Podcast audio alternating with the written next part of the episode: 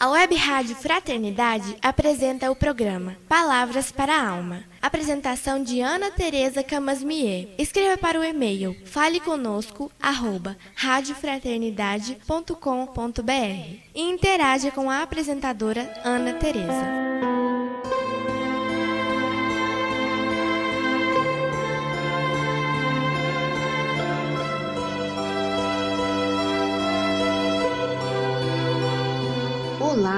Amigos da Web Rádio Fraternidade.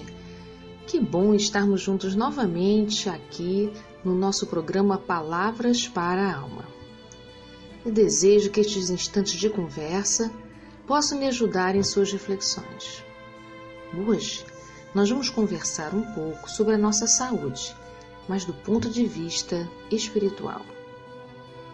Esse é um tema que costumamos pensar quando alguma doença aparece em nosso corpo, ou quando de alguma forma o nosso corpo não consegue mais corresponder aos anseios do nosso espírito.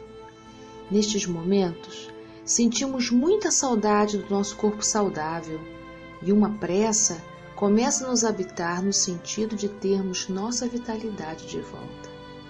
E é justamente sobre o adoecer e essa viagem de volta à saúde que nós vamos refletir agora. De um modo geral, nós entendemos as doenças como algo que acontece no corpo.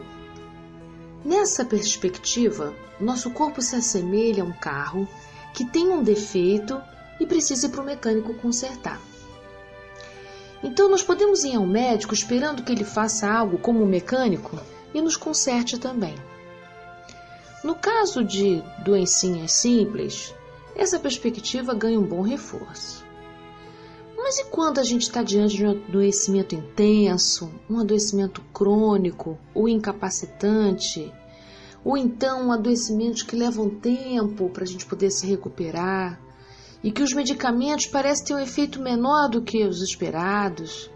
Aí a nossa alma deseja mais, deseja entendimento. Mas mesmo assim, a gente mantém o mesmo comportamento.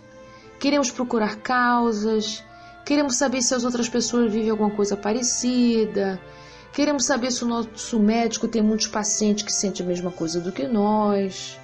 Queremos respostas precisas sobre como foi que adoecemos e quando vamos ficar saudáveis novamente. São inquietações que ainda pertencem ao modo de lidar com o nosso corpo como se ele fosse uma máquina. Como se o que acontece com o nosso corpo não tivesse nenhuma ligação com o espírito que somos, que habita um corpo e o faz viver. Para o Espiritismo, nós somos um espírito que temos um corpo. Isso muda completamente a maneira da gente lidar com qualquer adoecimento. Porque este corpo só tem vida, movimento e, inclusive, pode adoecer porque há um espírito que o anima desde a concepção. Nesta junção, espírito-corpo, que o acompanha na reencarnação até o final, tudo o que acontece, seja no corpo ou no espírito, refletem-se mutuamente. Ou seja, o que acontece com o nosso corpo já está presente antes em nosso espírito. Como também tudo que se passa em nosso corpo toca, move nosso espírito. Por isso, nossos pensamentos, nossos sentimentos geram, plasmam, moldam o corpo que nós temos. E o modo como cuidamos do nosso corpo pode engrandecer ou apequenar o nosso espírito. Cada um de nós cria uma atmosfera própria de energia que nos acompanha onde quer que estejamos. E nós nos nutrimos dela o tempo todo. E quem quer que se aproxime de nós é capaz de sentir, mesmo sem saber, a densidade dessa atmosfera pessoal. E a qualidade dessa atmosfera, desse hálito energético que nos envolve, dá notícias sobre a nossa saúde espiritual. Então, adoecer não é simplesmente algo que nos atinge um corpo físico. temos muito a ver com nosso adoecimento. E nos entendemos como espíritos faz com que o olhar para o adoecer seja completamente diferente. Adoecer torna-se então um processo e não um acidente. Sendo assim, tornarmos-nos saudáveis requer nosso intenso envolvimento em um processo de cura da nossa alma, que pode ou não trazer resultados esperados em nosso corpo. Digo isto porque muitos de nós carregam lesões tão profundas na alma que o corpo tenta enxugar, mas é demais para ele resolver isto no tempo que queremos. Aliás, vocês sabem que o nosso corpo se esforça muito para dar suporte à nossa alma? O corpo vai buscando equilíbrio, vai buscando compensação, e a dor vem como última alternativa para nos avisar que precisamos fazer algo pois o corpo já deu o seu máximo. Quando o nosso corpo chega a expressar a dor da alma, significa que a alma já adoeceu há muito tempo antes. Então, quando estamos diante de uma dor repentina, uma doença devastadora, um mal-estar crônico, um órgão que desiste de funcionar, é preciso uma mudança de olhar. É preciso, em primeiro lugar, um olhar de compaixão para com o nosso corpo. Ele chegou a este ponto depois de muito resistir. E dói porque já não consegue mais estabilizar as emoções em desordem que a nossa alma anda lhe transmitindo.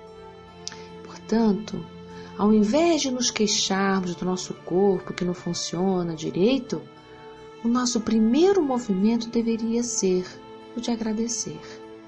Agradecer o esforço que o nosso corpo fez, agradecer o sinal de alerta de que algo em nosso modo de viver está pedindo de nós transformação, está pedindo de nós cuidado.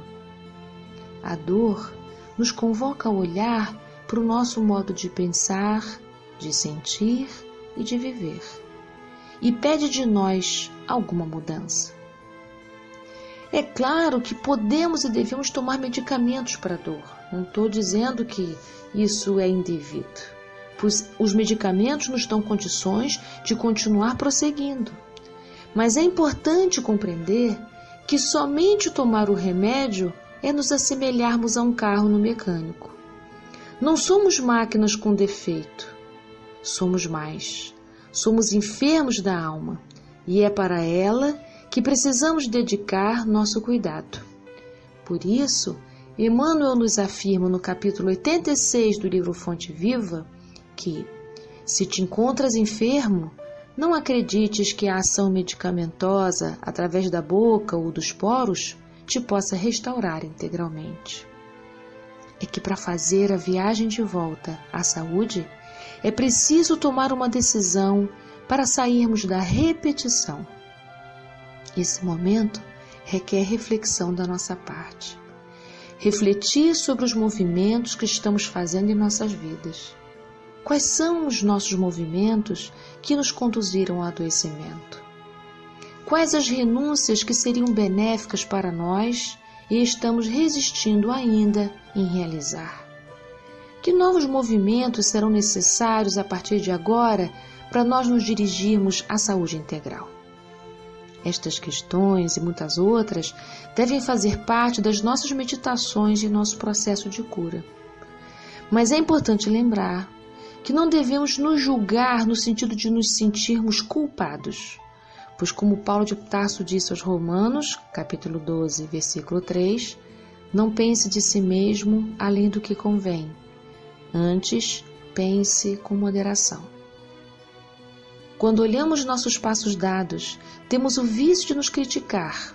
E quando fazemos isto, não aprofundamos nossas reflexões, nem alcançamos resultados saudáveis. Pelo contrário, podemos ficar mergulhados em acusações indefinidamente, gerando quadros depressivos, ao invés de nos levantarmos para agir e nos modificar. A culpa cria uma atmosfera densa de energia desnecessária ao nosso crescimento. Refletir sobre o caminho que trilhamos até aqui requer de nós um olhar de atenção, de entendimento que nos auxilia a compreender o sentido do nosso adoecimento.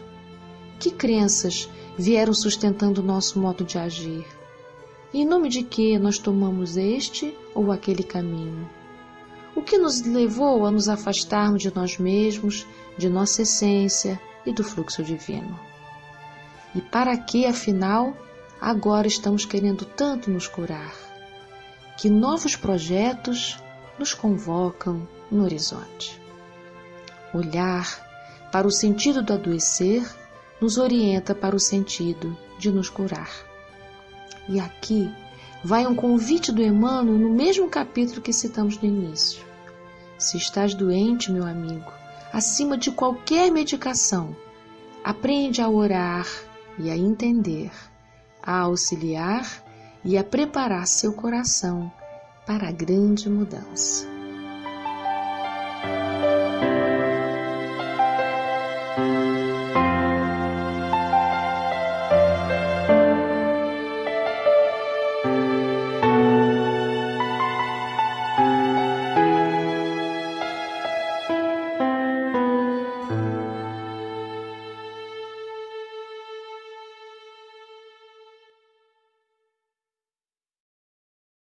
A Web Rádio Fraternidade apresentou o programa Palavras para a Alma. Apresentação de Ana Tereza Camasmier. Escreva para o e-mail faleconosco@radiofraternidade.com.br e interaja com a apresentadora Ana Tereza.